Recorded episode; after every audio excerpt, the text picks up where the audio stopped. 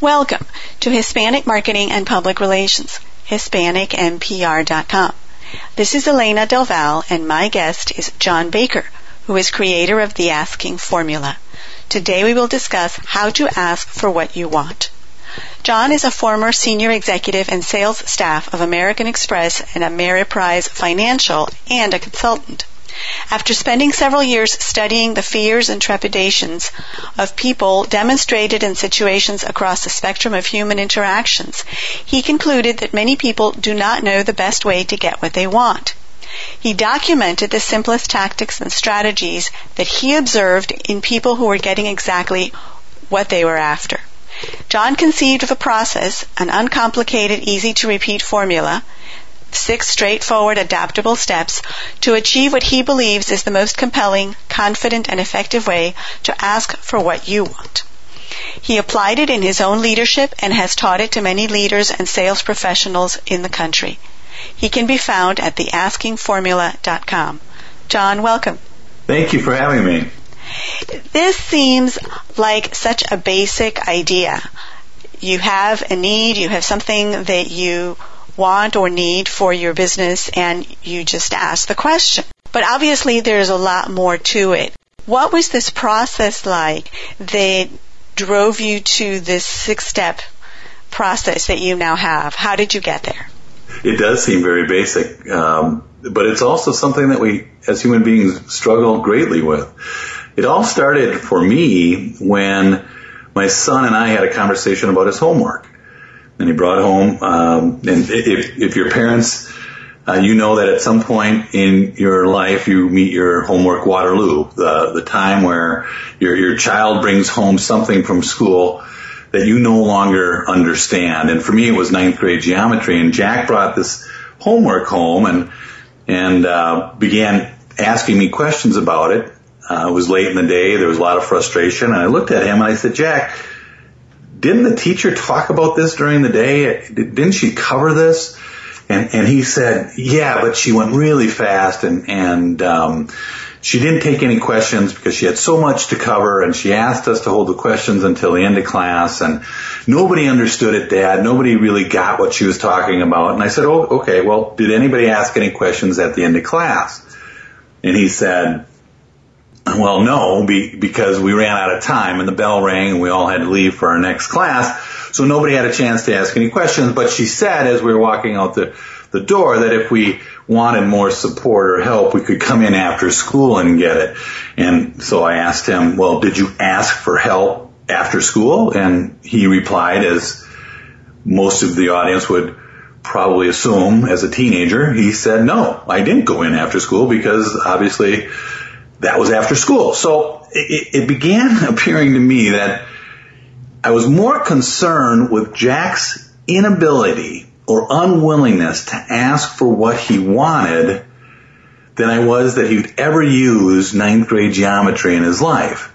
And at the time I was running a fairly large sales organization for a company called American Express and, and I was running a lot of projects uh, for that organization, and I would go uh, to work and I would sit through endless PowerPoint meetings where I'd scratch my head and I'd ask myself, what is it that these people want?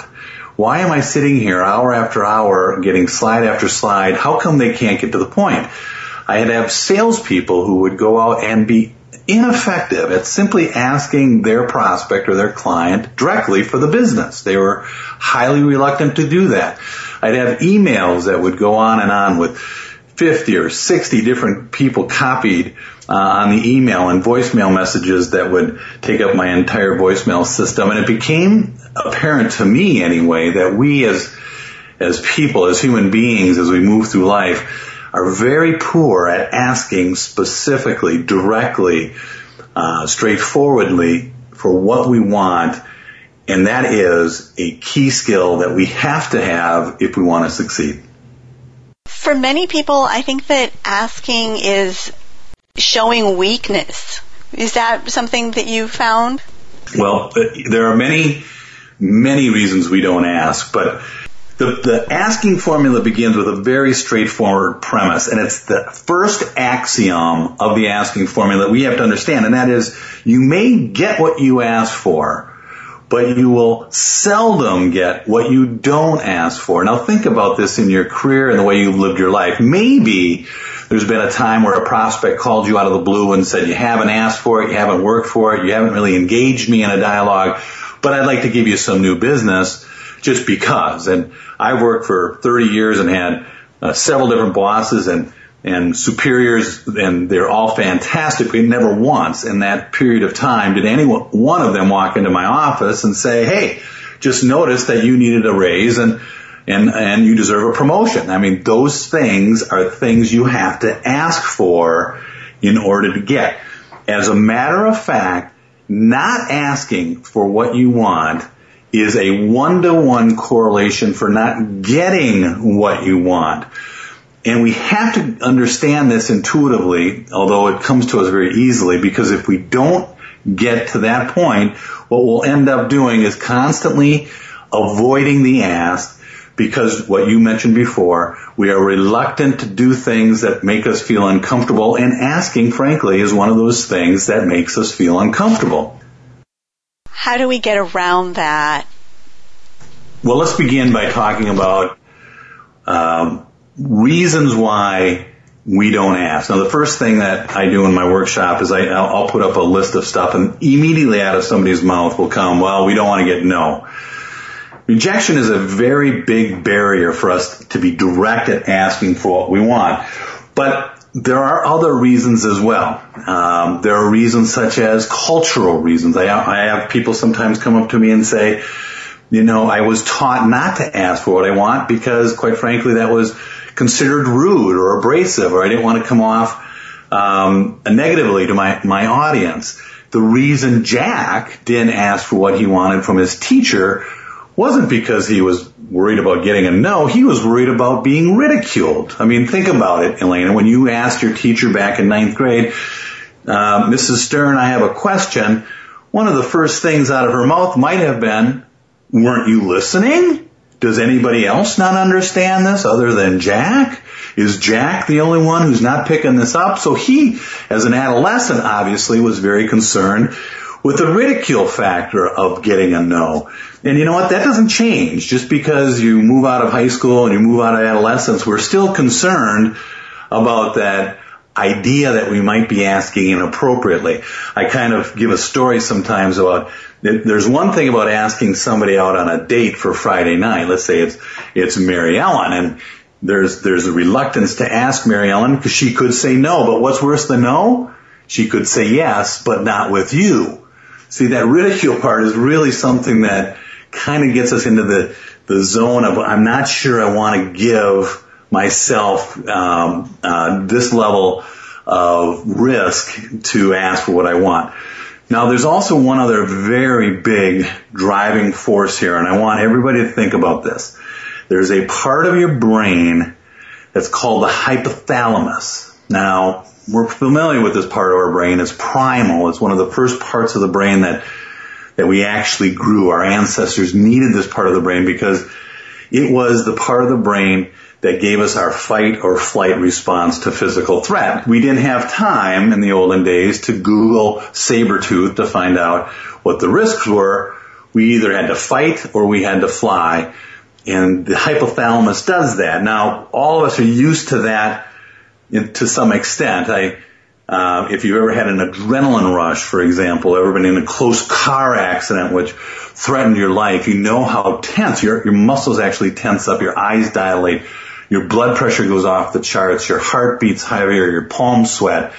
And when that episode is over, it's literally like you have just carried rocks around all afternoon. Your muscles are sore, you get tired, you're exhausted, you kind of come off that high.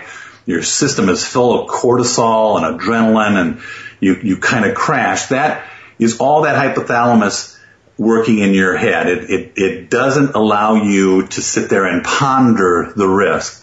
It, it makes you react to that risk.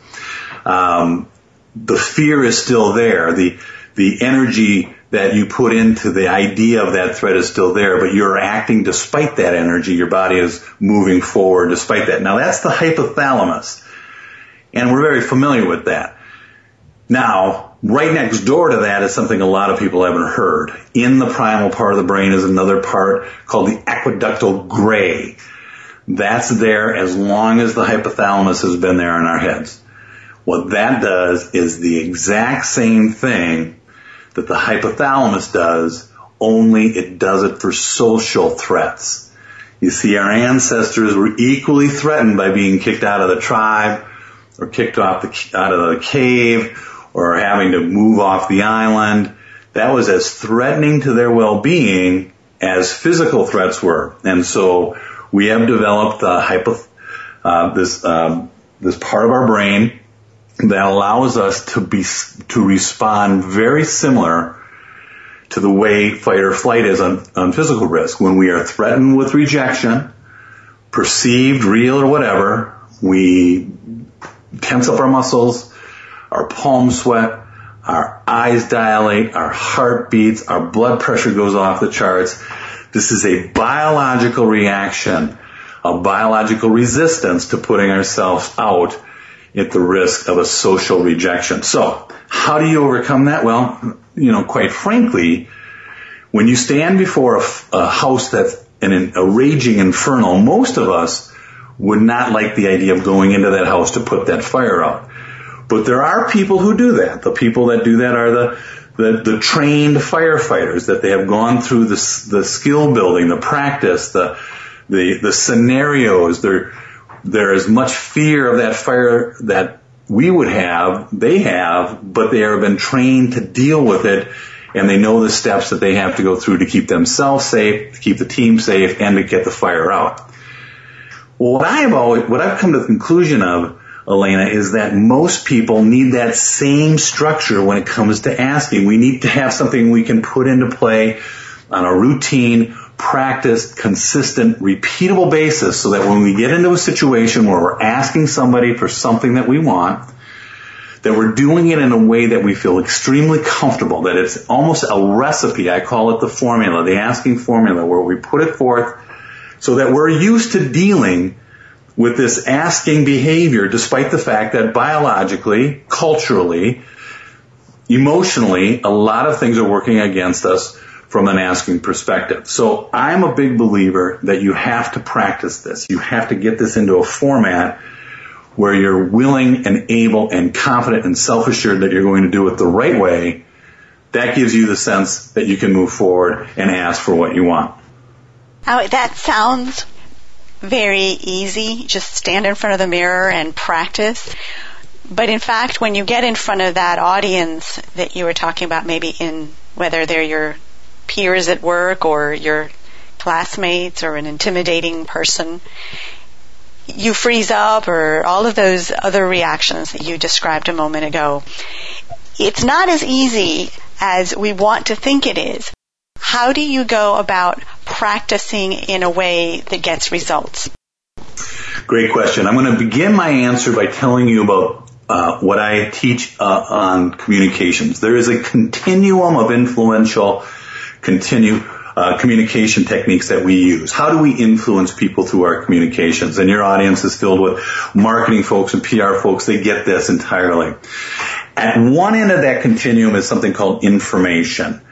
We give people information about what we want. We give them a lot of data points. We give them facts and background and, and we're hoping through giving information that they'll come around to the idea that we have. They'll come around to a decision that we want them to make, that they'll come around to our way of thinking. Why? Well, here's all the information and a sane and logical person would probably say, oh, the outcome of this is to have me hire your firm. On the far other end of the continuum, on the far other side, is command we are willing, we are able during our day to tell people specifically what it is we want them to do. We do this all the time. If you're a boss and somebody walks in the door, what do you want me to work on? You know, go, go work on the, the Simpson line of, of products. If you're a parent and you see your daughter playing out in the street, you don't inform her of the risk. You tell her to get out of the street. You command her to move out and play in the backyard. So command and inform are both equally um, common in our daily lives. Now, some are more common than others. I do a lot of work with the U.S. military, for example, in helping returning veterans come back from the battlefield and adjust to domestic life. And one of the things that is very apparent is for the last year, the year of their deployment overseas, their entire communication structure has been a command com- command structure. They're either giving commands, for example, or they're receiving commands. Well, coming back into a domestic situation, that doesn't work so well when you start commanding people in your family to do things. They're not used to that and that doesn't go over well. So while it's important in one stage of your life or in one section of your life, you have to move your communication style uh, to be more effective, you can't just use command or inform. Now, inform is the easiest thing to do because there's no uh, call to action. I don't have any skin in the game. I'm just giving you information. Command is the most profoundly powerful. If you can command somebody to do something, you should. If it's appropriate for you to do that, then command them to do it. Now, sitting in the middle of those two, if you will, those two ends of the spectrum, is this part called ask. And that ask part com- combines both information and command. It is emotional. It is risky. It, it, makes us worried because we're not used to doing it. We have to influence. We're at, we're at some exposure. So the first thing we have to do when we're in an asking situation, the first step of the asking formula is to know what you want. Write that down. Know what you want.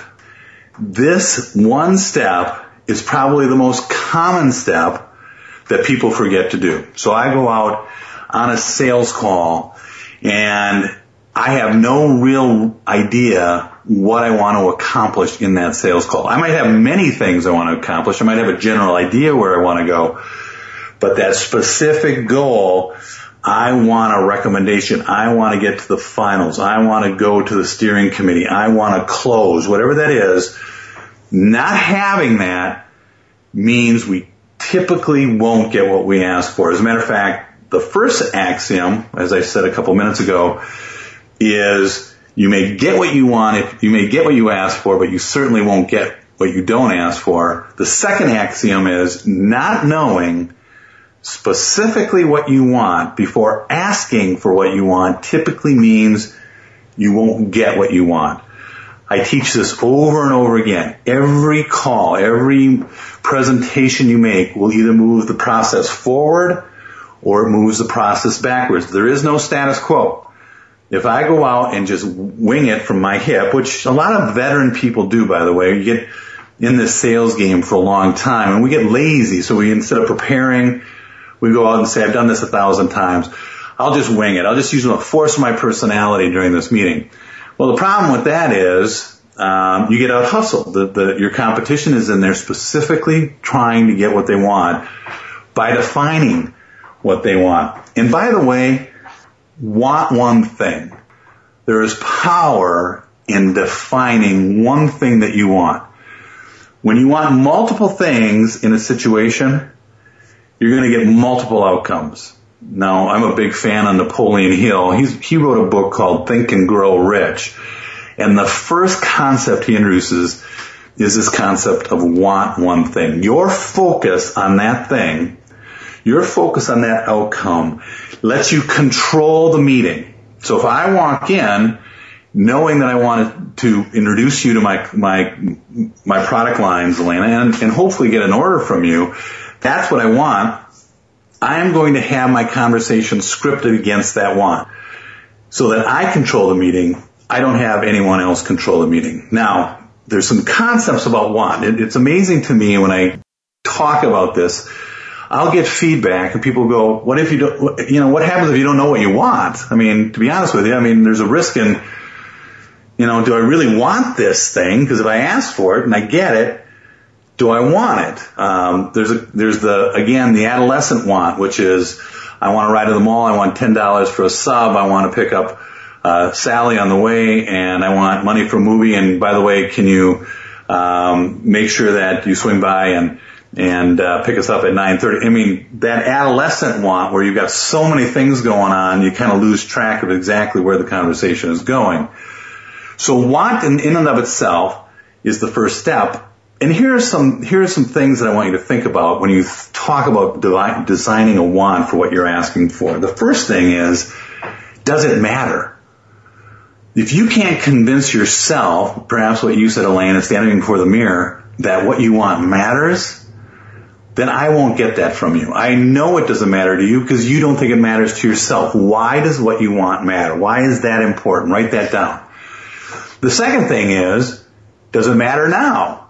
Because again, there's so much working against us in terms of being reluctant to ask for what we want, biological, emotional, physical, um, cultural, all those things working against us. If we don't think what we want matters and matters now, that'll come out in our presentation. We will come off as lackluster in advocating for what we want.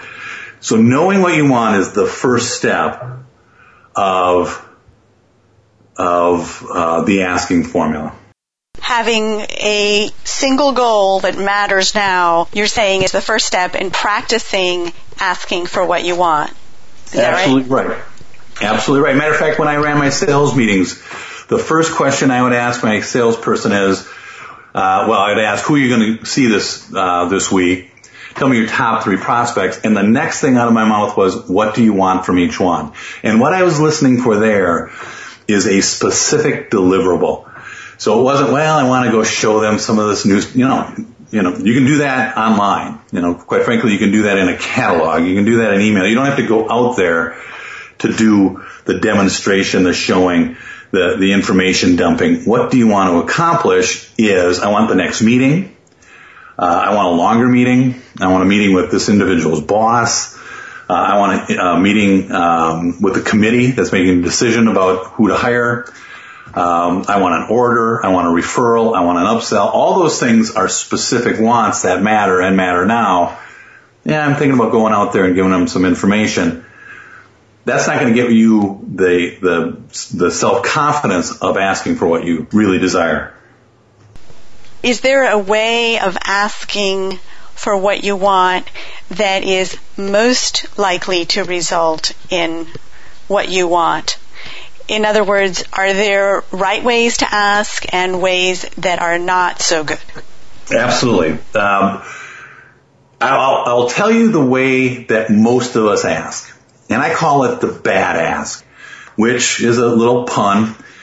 But nonetheless, how we generally ask in situations uh, is instead of leading with what we want, asking for what we want, we lead with the easiest part of influential communication, the, the less, the least riskiest part, which is information. We start with information. So I come out to my prospects or I go into my boss's office if I'm looking for more capital to spend on my project. instead of asking for that, and I'll talk about how to how to ask directly in a moment, I'll provide information. Why?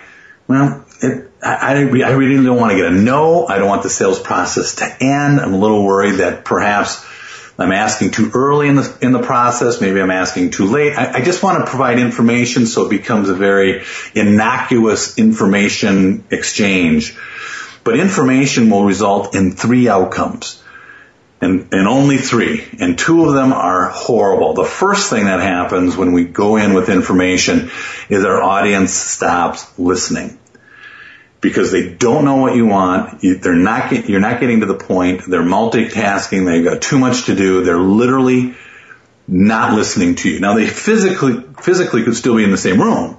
Don't get me wrong, they might be sitting there and they might even give you eye contact, but they're on to the next thing. They're letting you kind of go through your information because there's really no, nothing for them to hook that information to. So I've got other more important things to do. I used to call this, Elena, talking to the back of my head to my staff. If they didn't get to the point right away, I might have been sitting there physically, but they needed to imagine me walking out of that conference room and them talking to the back of my head. That is what information can do when you lead with it.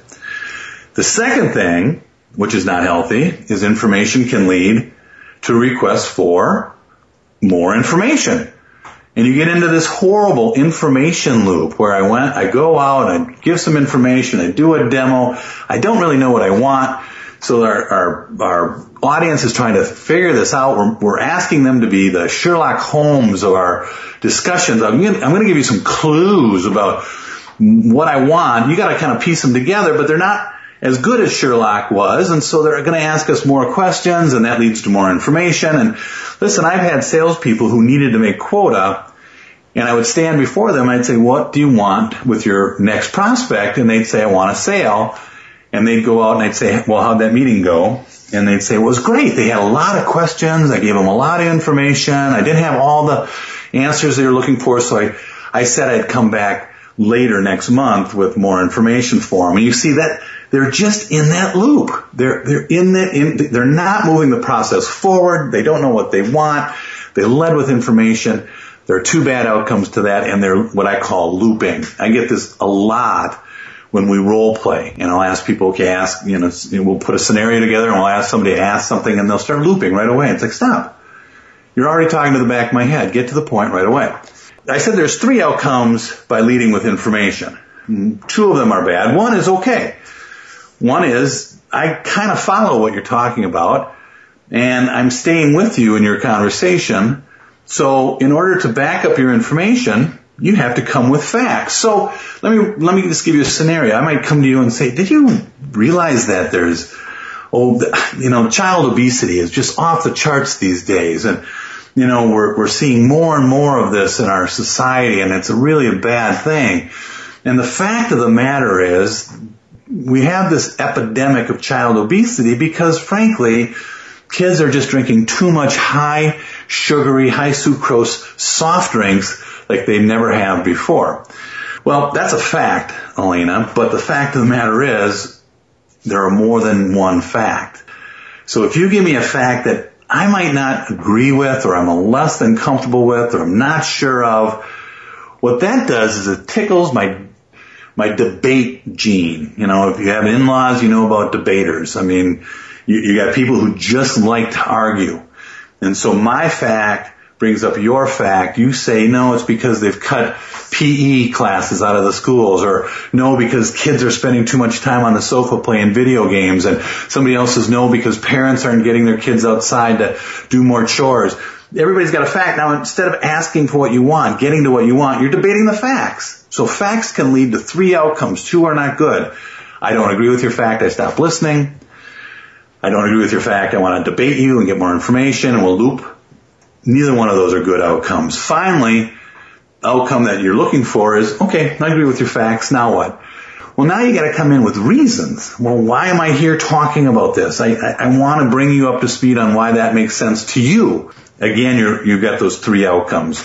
One, I don't agree with your reasons. You've already lost me. I've stopped listening. Two, those reasons may may, I may or may not agree with. Uh, you went somewhere I didn't think you would go, so now I'm trying to backpedal to catch up with you.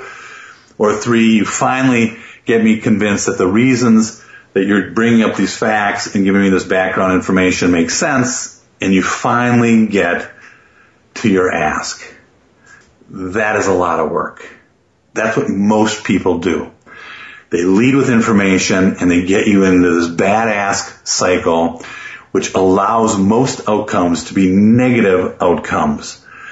More information is not better. I had an English um, professor in my college uh, experience that used to every day stand before the class and say, more is not better. And his whole point was if you can say it in 10 words, you probably can say it in 7 words. Get to the point. We're busy people. Don't be a bad badass. When I do this exercise in front of groups, the people that just nod their heads off because they can see themselves doing this is amazing. I had a I had an extremely talented individual work for me, uh, who I thought the world of. But when she left me a voicemail, I used to call it the 331 call because in the voicemail system that I used at the time, if you hit 3-3, it took you to the very end of the voicemail. And if you hit 1, it brought you 10 seconds back into the voicemail where generally this person would get to her point. I used to call them 331 calls and they were just a little bit better than a 337 call, which is 3-3 gets the end of the call and 7 erases it. But nonetheless, a 331 call is something we do all the time. We just dump, I have all this technology, I'm going to dump information on you and hopefully you can pick up the pieces. So the first rule of thumb, don't be a badass. Don't lead with information. Be strong with what you want. Know what matters. Know what matters now. And then specifically to your question, I'm going to tell you the words you use to ask for what you want. And here they are. I am asking for. Preface your ask by those words. I am asking for another meeting so I can introduce myself to the selection committee. I am asking for you to sign the purchase agreement today. I am asking for a 9% raise. I am asking for additional project money to accomplish our goals. I am asking for gets you out of the way of all your bad habits. It allows you to come in with a very strong, focused ask. It's the first thing out of your mouth and it ties directly to what you want. There's some subtle things here that happen with I am asking for. The first one is you're using the word ask. And it's almost a magic word, if you will. It's like, Elena, can you help me? Help is another one of those words. We just automatically, as an audience, listen because you're asking or you're, you're appealing to something that's fundamentally human. Yeah, if I can't help you, I will. It's just who we are. Ask is very similar. I am asking says, you have the power to give this to me, and I hope that you have the respect to listen to what I'm asking for. I am asking for also gets rid of all your bad habits. When we role play this again, you, you have people stand up and go, I know it's not right, or the timing was wrong, or, you know, you said to me a couple weeks ago that, you know, you're worried about, you know, all that is objections getting in the way of an ask. You begin by saying, I am asking for. John, for some people, coming right out with what they want is showing their cards right away and it makes them feel uneasy. It makes them feel like they're giving their game away right at that point. And for some other people, they feel that that might be too aggressive. What would you say to those concerns? Well, paradoxically, it's just the opposite. You come off as confident you come off as productive, you come off as actually more professional when you ask specifically and directly for what you want. Now, your audience is very diverse, but I can tell you that your audience deals with people and the number one constraint of their clients and prospects is time. In this society, we all value time. And so getting out exactly what you want to accomplish asking for it directly is a extremely differentiating skill that you can bring to bear. As a matter of fact, uh, I used to teach people that if they, I taught them the, I teach them the 50% rule, which is if you get an hour with a prospect, you will prepare 30 minutes of material. Why 30? Because if you can't get your point out in 30 minutes, you're not going to make your point. And it will differentiate you from everybody else who brings in 90 or 120 minutes of material and squeezes it into an hour. Being specific is a big strength. Now getting back to my, my concept of using the words I am asking for, the last thing I wanted to bring up was notice how that sentence ends. I am asking for. It ends in a period. It doesn't end in a comma doesn't end in a question mark. It ends in a period. And that gets us back to that influential con- continuum of communication where one side was information, the other side is command. We're actually in our ask, by using the words I am asking for, actually getting into a commanding style, a, a style of asking directly for what we want and getting the power of that command in there. But at the same time, we're just asking for what we want because we can't command it. It's a marvelous technique. What should you expect at this point?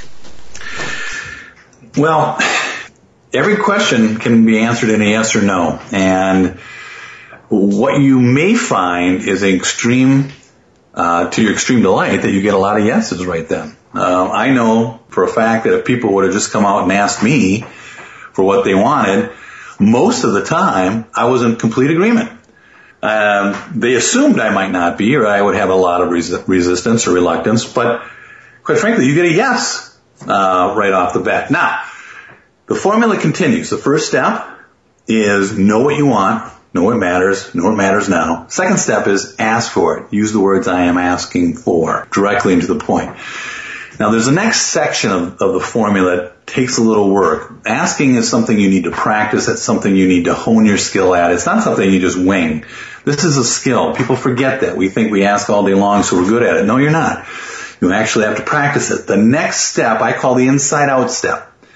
Now this has to do something in my book I write about Warren the window washer and Warren goes house to house looking to wash windows and he's asking people and he fails dramatically because at first he's looking from the outside of the house in. He's using reasons people should hire him from the outside perspective. Now the metaphor is the window. The window is the same pane of glass, but it's important to take the perspective of the homeowner who's standing inside the house. Why does that homeowner want to give you what you want. Why would that homeowner want to give Warren what he wants in order for Warren to get a window washing business? That is a powerful thing. Inside out perspective is the next step of the asking formula. You have to get into the brain of your prospect, your client, your boss, your contemporary, your teammate. Why would they want to give you what you're asking for? There may be a whole host of reasons for this. And there's a whole lot of work that goes on in this. This is part of the discovery of talking to people, getting to know what pushes their buttons, getting to know what makes them tick. But essentially, the most powerful way to get what you want is to have the person you're talking to you tell you what they want. To give you a problem that they're trying to solve, an issue that they're trying to resolve, a pain point that they want to have go away that you can solve. So you're not selling them anything. The first step, or the primary step, not the first, but the primary role of what you do is to try to find what I call the best reasons. I'm engaging people so I can hear what's on their mind and then I reflect back to them that I can solve for what's prob- what, what's being a problem for them with what I want to ask for. This, for example, would be uh, I have a, a, good buddy who sells Buicks, uh, and he sells Buicks. I like this example because mo- most people don't want to sell cars in their life. And if they want to sell cars, most people don't want to sell Buicks, but he sells the heck out of Buicks. And what he'll do is when you walk onto his show lot, he doesn't ask you about your day. He asks you about your car. What are you driving? What do you like about it? Why are you in here? What are you looking for? How's your commute? How far do you drive? You know, uh, tell me what happens when it when it rains or it snows two inches. What happens to your commute then? What where do you park it? Who else drives the car? He's just engaging you in the number one subject that you like, which is yourself, and getting you a, giving him a sense of what really makes you tick when it comes to a car.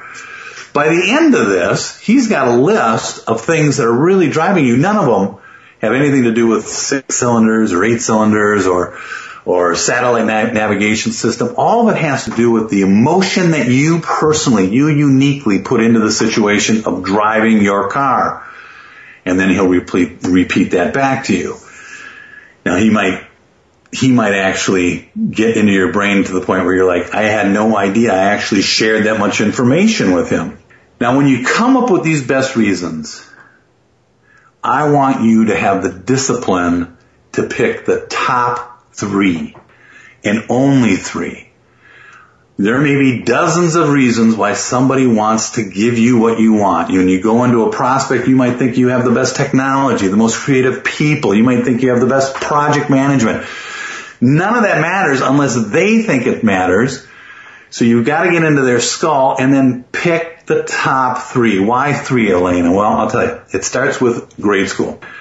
Since the first time we cognitively started to learn, we were taught in a series of three. You didn't go to school and learn your ABCDs. You learned your ABCs, one, two, threes, do, re, mi's. You began packaging learning in a series of threes. Rub a Dub Dub, Three Men in a Tub, uh, Goldilocks and the Three Bears, the Three Musketeers, the Three Stooges. Three is all around us. We're used to that in terms of how we've learned in the past. We get three. The second reason you use just three is because three develops a pattern. We as human beings like patterns. We want to stay until we see a pattern emerge. If you go into four or five or six reasons, then you go back into that information loop that I talked about 10 minutes ago where you're looping through too much information. I can see a pattern emerge in three reasons. I get it. You know, if I told you right now, real estate is location, you'd follow with location, location. Real estate is all about location, location, location. When people put their brands together, a lot of, of your PR professionals will know this. It's not do it. It's just do it. That, that ability to see that pattern come through is extremely important. Let's leverage that when we're asking for what we want. Now the third reason why we pick three reasons to back up our ask is for what you're doing right now. You're waiting. You're anticipating. You want to see that third reason emerge. You didn't interrupt. You allowed me time to finish. You're letting me get to my, my reasons. I told you I had three. Three is acceptable to me. I want to see where you're going with this. Three is a powerful concept. I, I, way back when I used to do some stand-up comedy and comedians will write in this pattern of three. You know, uh, marriage has three rings to it. The, the engagement ring, the wedding ring, and the suffering, right? I mean, you give a pattern of three, and then to be comedic, you break the pattern a little bit at the end so that people can see that you're going somewhere different than they anticipated. But it's the same thing. You're using that to your advantage. So, I stand before you, and I say, Elena, I am asking for. There are many reasons why this makes sense. But three reasons come quickly to mind. And then you give your three best reasons. Now ideally, each and every one of those three best reasons have, have been told to me by you. Elena, I am asking for. There are many reasons why this makes sense, but three reasons come immediately to mind. During our first meeting, you told me that the most important part of your day is to ensure that deadlines get met. You said of all the other priorities, that was the one that drove you nuts. And you told me that it made your stomach acid just boil when people promise things they couldn't deliver. My firm has 100% delivery of program or project materials on an on-time, on-quality basis. That is a beautiful best reason not only did I tell you what you just told me was important to you, but I offered you a solution that I can bring to solve that stomach acid for you. If you did that three times, you have a winning asking formula. You have something where somebody's saying, I know what they want, they ask for it directly, and they're telling me almost in my head why I would want to give them what they're asking for. Now let's go back to my friend who sold Buicks. So at the end of that interaction that you would have with him, he hasn't talked about the mileage rate on the car. He hasn't talked about how many airbags there are. He hasn't talked about any of that because that's, those are reasons he has. That's the outside in perspective. He's trying to get your perspective. At the end of that, he would say something, something to you such as this. I am asking for you to buy that new Park Avenue. Many reasons for this. I've only known you for about 15 minutes, but I can tell that this makes sense. When we first met, you told me that your commute was hell. That you came on after the commute, when you came home, your hair was on fire. You were so angry with traffic and with, with snarls and the time it took you that you take an hour after you come home, you told me just to decompress because of the traffic. That Park Avenue you will sit in longer than you sit in the easy chair in your den It is designed for maximum comfort. And if your commute is an hour or two hours, it allows you that sense that you've earned this comfort. You also told me you park in the executive parking lot. The Park Avenue has been recognized year over year as, as one of the most executive brands of autos up there with every other competitor that you could offer. You'll feel perfectly comfortable parking where you park at the office. And third, you told me you didn't want to spend the kind of money on a, on a foreign import luxury car. The Park Avenue is $15,000 less than the BMW or the comparable at Lexus.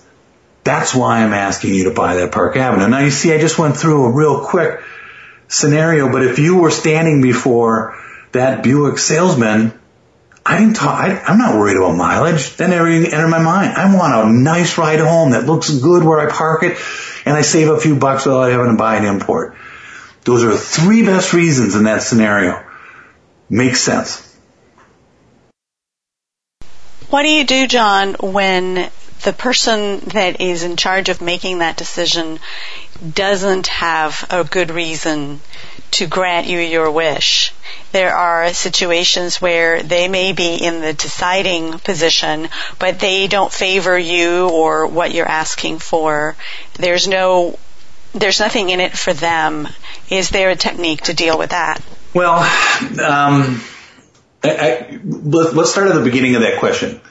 If in fact what I want is for you to buy something from me, but you don't have the authority um, to do that, then my want has to change. I have to want you to introduce me to the person with that authority. So make sure your want is reasonable. If I walked into your office and I said, by God, I'm going to sell Elena this product today and you looked at me and go, oh my, you know, John, I'm so backed up with everything that's going on. I only have five minutes. Well, I don't sell anything in five minutes. I can't get anything for you to agree on in five minutes. So my, my want changes to, great, I want more time with Elena later this week so I can present what I want. Now, if somebody actually, you know, the hard uh, the tough response to your answer is if you can't figure out why somebody would want you to get what you want, you're not going to get it. That's a no. If I can't figure out what's in it for you to grant me my request, I won't get that request. We're all big boys and girls. Not everything fits to everybody. If, if, if I used to deal with brands that had a, had a stigma. And so somebody would say, well, we're not going to do business with you because five or ten years ago this happened and that happened. You know what? You've just done all you can do to establish a situation where you're putting an ask forward. You're going to get a no sometime. That doesn't necessarily mean it's the end of the conversation it just means at that moment you're getting a no. A no can be very powerful. There's two ways of thinking about it. It's, it's either you stop talking or you continue talking. So in typical thing, what I try to do as, uh, get, after getting a no is I try to get at what are the reasons for the no. Maybe, maybe I missed something. If you say, well, you know, we told you price was number one. We told you price was number two. We told you price was number three. Then you guys are the highest price vendor. All right. Well, if I can't convince you of my value despite price, I won't win that deal anyway. Now I had a situation in my career several years ago where this exact thing happened. I, I had a wholesaler who sold 24 units for me, a big ticket item purchase, I mean $200 million type sales numbers. And this wholesaler went out there and just busted it. And of course I took him out to lunch and I wanted to thank him. I wanted to ask him for more next year, obviously, and I also wanted to say, what's your, what's your secret? What's your technique? Because nobody else is even coming close to your level of production. The first thing out of his mouth was, John, it's been a great year. I just want to let you know that I'm not going to sell any more of your product next year. And of course, you know, we hadn't even ordered uh, entrees yet or appetizers. I mean, it was the first thing out of his mouth, and and, and my whole idea of what this meeting would be, this lunch meeting would be about was gone away. And of course you want to kick your dog, you want to, you just want to scream to the heavens. But two things happened there because he gave me that no. The first one was I didn't spend the next six to nine months trying to get him to sell. He was direct and to the point and he told me, in effect, the words were, I'm not going to sell any more of your product, but he was saying, don't waste your time trying to get me to sell because I won't do it. He actually freed me up. He gave me a resource back that I would have used on him, but because he was candid and straightforward, the healthy way to thinking about that is great. Now I can go focus on other people and my time and energy on them to generate production.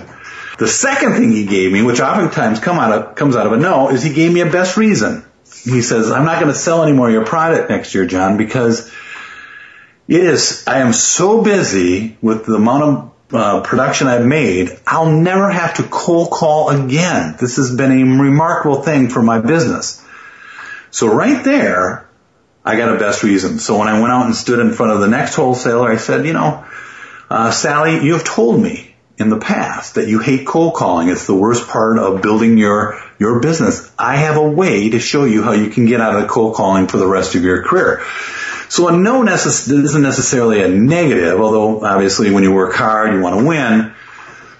The comfort is, did you ask the right way? Did you know what you want? Did you, were you clear about asking for it? Did you come up with the three best reasons? And if they still come up with no, you know, you've done your job. You, you've allowed yourself the maximum opportunity to win. In these days of technology and technology centered living, social media, mobile devices, email, when we talk about asking correctly or the opposite of the bad ask, are you talking about a conversation in person? Does, do these techniques apply to a phone conversation or an email or a text? They, they do, Elena. Good question. I, there, there's a gr- that's a great question with, with a multi-layered answer. The, the first thing I would say is I'm deeply concerned that social media has taken us away from this idea of in-person power. Uh, I think meeting with somebody, talking to them, getting a sense of their humanness, gives them a three-dimensional outlook that you can't get simply by liking them on Facebook. There is a tremendous need for young people to understand this, and I'm not trying to be pejorative to young people. I have two of them in my home right now but they would much rather text somebody than phone somebody. They would much rather phone somebody than meet somebody.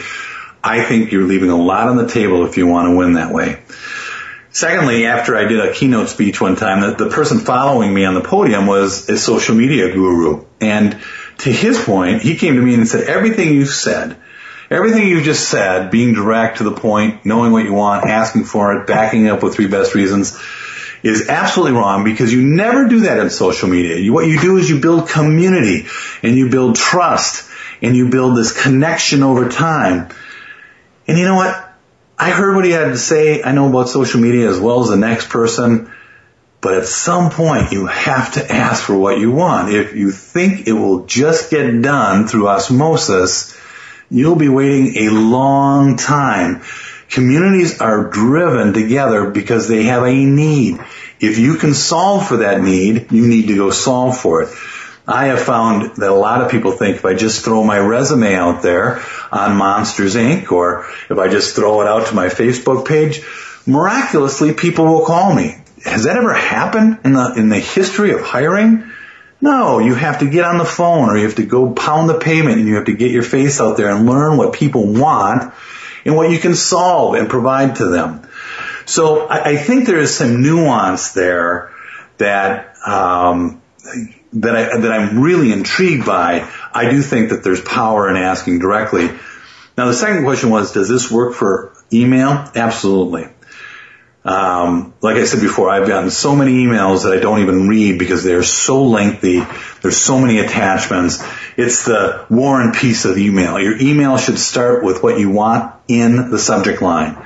Ask for it in your first sentence. Your next three paragraphs are your three best reasons.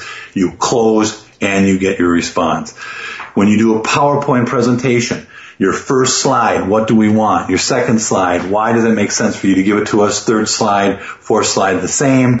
And then you close. When I said you can do a 50% um, rule on your meetings with committees or senior leaders, I will tell you now that's the format you want to use. You want to say, I know you have given us 60 minutes. Thank you.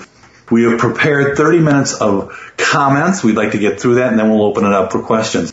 Their jaws will hit the table. I just did a consultant gig with a salesperson or a sales group that was going to sell a monster prospect. The monster prospect was so important to them that they had 120 slides. I was brought in because they were given, catch this, 20 minutes to present. So what do you think they did with those 120 slides? Do you think they edited them? No. They made the font smaller and they're going to talk faster.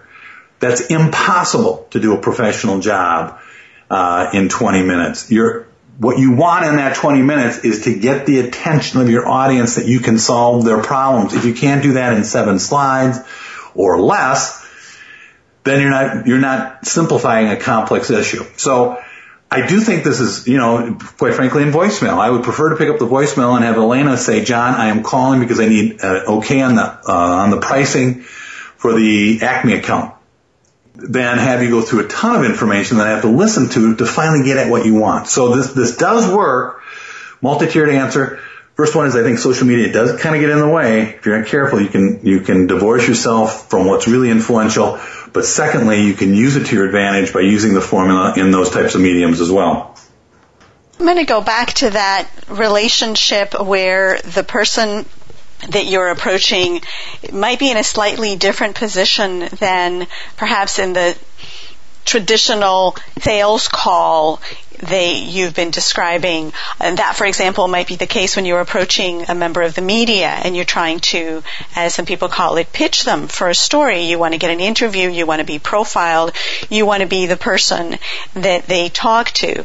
And you're maybe talking with someone that you haven't worked with before. Maybe the only access you have to them is through an email or social media. Does this change the process?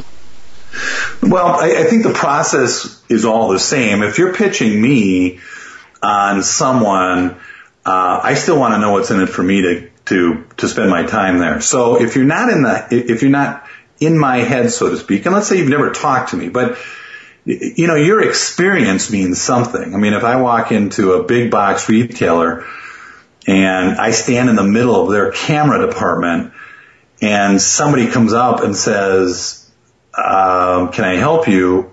My first reaction is, I'm standing in the middle of your camera department.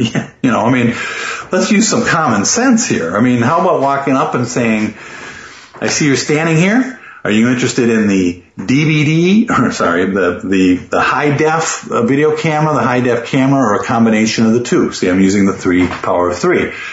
I think, you know, if, if you're pitching somebody, obviously your audience wants somebody new, exciting, charismatic, unique, somebody who's topical. That's what you lead with.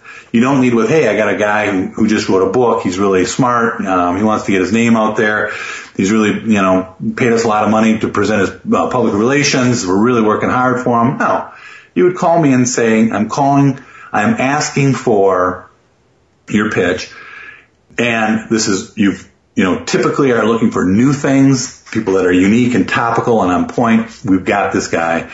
So again, you're using the technique, even though you've never talked to me. Gary never, or the, individual who sells Buicks never talks to the people who walk onto his floor. He gets at that pretty quickly. I mean, he knows that there's emotional connections that people want solved.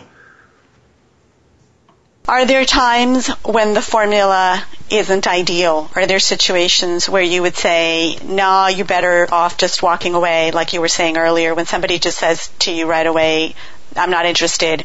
Are there times when you just know off the bat the asking formula is not a fit? There are. I mean, you have to, there's an artfulness to asking. If I walk in and you're busy and you've got a, a ton of things to do and I think I'm going to go through the whole asking formula with you, that's not going to work. There's a reasonability measure here about asking and that might get at our earlier comments about our, our, our, our, our fear of being ridiculed. If I don't understand your needs, if I can't intuitively get what you want me to solve for you, it, might not be reasonable for you to even ask. Now, I'm going to give you a personal example. When I do my workshops, I often get people who call me looking for coaching. Uh, and what really galls me, quite frankly, is they don't ask for that using the formula that they just sat through and they learned. So it, it does, obviously there's learning here. You have to practice it. You have to get good at it. But the reasonability factor is they have no idea what's in it for me to help them achieve their goals. They haven't done the work to be reasonable. And if you can't, then going out to ask actually does come off as somewhat abrasive. It does actually like, well, that's very, you know, upfront and that's very for- forward and, and you get a sense that they haven't done the homework. Now, again, there are certain situations if you go out and your, and history has shown that people like you do these, or consumers like you, or my other customers who are very similar to you do these types of things to their benefit. I can use that, of course. I can use your responses. Those are home run stuff. But when it gets into, boy, I just, I got a good vibe. We can work together. I, I really think this will work or, you know, I just have a feeling that this might happen. All of that makes, makes the situation very uncomfortable. Again, what I do is try to assess the person, if I walk in the door and I want to close the deal and, and the individual gives me five minutes, if I want to pitch somebody and the person is just brushing me off with short, very terse um, sentences, you have to make a call there and adjust your style to the style of whom you're talking to. Um, if I go in to somebody's office and say, "Oh my goodness, look at that trophy pike you have mounted on the wall. Where'd you where'd you get that?" And, and the individual goes off on a story about his Canadian fishing trip. Well, my style is going to be more storytelling and more delivery um, um, from a friendly point of view. If I walk in and I say the exact same thing, and the person looks at his watch and, and says, what, what are you here for? Let's get to business. Now I'll immediately switch back into a style that's more directive and more uh, to the point. So there is some artfulness here that has to go on. You just don't bust this out every time you see somebody new. I like to do the homework, and if I feel I've done the homework on the three best reasons, uh, I feel good about doing it. I feel comfortable and confident that I can get what I want. So don't divorce yourself from common sense and just start one, two, three. No, well, absolutely not. I mean, your experience, that's why, that's why we have experience, right? I mean, the formula is there because we can, we can package that experience up into a very forceful way of asking. But your experience means you've gone through this before. Read the telltale signs, the body language, which by the way is another advantage of meeting in person. Read the tone of the voice. Read the clipness of their of their um, their pacing of when they talk. Are they are you shutting you down? Are they open up? Um, and then, you know, here's the rule of thumb: for every question you ask of me as my prospect, I ask two to three back to you. I want to get you talking. If you're not willing to do that, that's an indication to me maybe I have to reassess the timing or the purpose of my meeting. But I'm, I am absolutely not trying to sell you anything when I put together my formula. I am trying to get you to the three best reasons. I want to just listen and listen until I have those in my head so that I can be the best at making that happen. What three tips John, would you share with our listeners that they can take back to their work, to their projects, to their office and get started with this concept of relearning or rethinking the asking process so that they get what they want? Well, certainly, um, I'm gonna I'm gonna rip through three, but in review of what I said, this is a this is a a skill that can be practiced. So if nothing else, thinking about how you go forth in a practice, practice, methodical, repeatable, consistent way. If that's what you take out of this, wonderful. Because I think far too often we just think asking is something that just comes naturally. But here are three really cool tips I want to leave with your readers or your listeners. First is when you can show what you're asking for, it makes it 10 times easier. If I can show you visually what I'm asking for, our listeners get to the point very, very quickly. Um, so if I have a, an author I'm representing and I show the cover or the book that he's uh, just released, I get quickly what you're talking about. I was just in uh, um, a big warehouse store, and I was walking up to the front of the store to, to check out. Somebody stopped me. And he said, you know, before you stand in line to check out, would you like to learn how to save $50 on your next cable bill? And of course, Elaine, I've been writing a book and lecturing about this. So, you know, I thought, well, that's not a bad ask. I mean, he was to the point, didn't mess around my time. But I also thought if he really wanted to be good, he'd hold up a $50 bill because my eyes would immediately go to the 50 bucks. And I'd say, ah, now I understand what's in it for me. So tip number one is when you can, show your audience what you're asking for. The second big tip is know what you want, ask directly for it, back it up with the three best reasons and tell your audience I have three reasons so they know that you're you're going you're going to present 3 not 13. The next step, the hint that I want to give you is stop talking. I can't tell you how many sales have been lost with people who do not know how to stop talking and start, stop jabbering and just be quiet and let the ask work. Now the great way to do this is simply to repeat what you asked for. I am asking for. There are many reasons this makes sense. The three one, the three reasons that come top to mind are reason one, reason two, reason three. That's why I'm asking for. And then you zip it. You be quiet. You, as my daughter would say, you shut the front door. You let them respond because you can't get a yes unless you stop talking.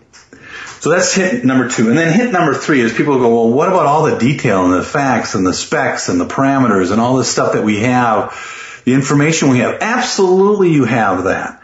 You have that in your back pocket. You don't go there unless your audience wants you to go there. But of course you've done your homework if somebody were to bring up uh, a question about a certain specific thing. You have it, but you don't bring it up first because that's a bad ask. You have it in your back pocket so if somebody asks you about it, you can prove that your best reasons are in fact sound and then you bring them back up to your best reasons in your ask. That's why we're so enthused about working with you because we can get this done. You don't stay down there. You don't wallow down there in the detail. Bring it back up in your, uh, think of it as a PowerPoint that has seven slides and as many appendix slides as you want that you hope never to show. Think of it as an email that has three paragraphs and as many attachments that you hope nobody has to look at. Think of an ask that could go on for an hour and a half, but you never hope to get there because your ask is so strong they give you a yes right up front, but you're deep in your knowledge and, and stats in case they want to go there. So those would be my tips that I'd leave your listeners with. I think they'll find those to be tremendously helpful in getting what they want. Very quickly to summarize, if I understood correctly, show visually what it is that you're asking for, know what you want and have three reasons to back it up, stop talking so that people can give you that yes, and have proof as a backup. Perfect. Thank you, John, for joining us from Minneapolis, Minnesota. Thank you for having me on and best wishes and best asking. And to our audience, thank you for listening to John Baker, who is creator of the Asking Formula, who discussed how to ask for what you want. Please share your suggestions, questions, and ideas by leaving a comment on the HispanicMPR.com website. If you or someone you know would like to be on the show, you can email me directly at editor at HispanicMPR.com. That's editor at HispanicMPR.com.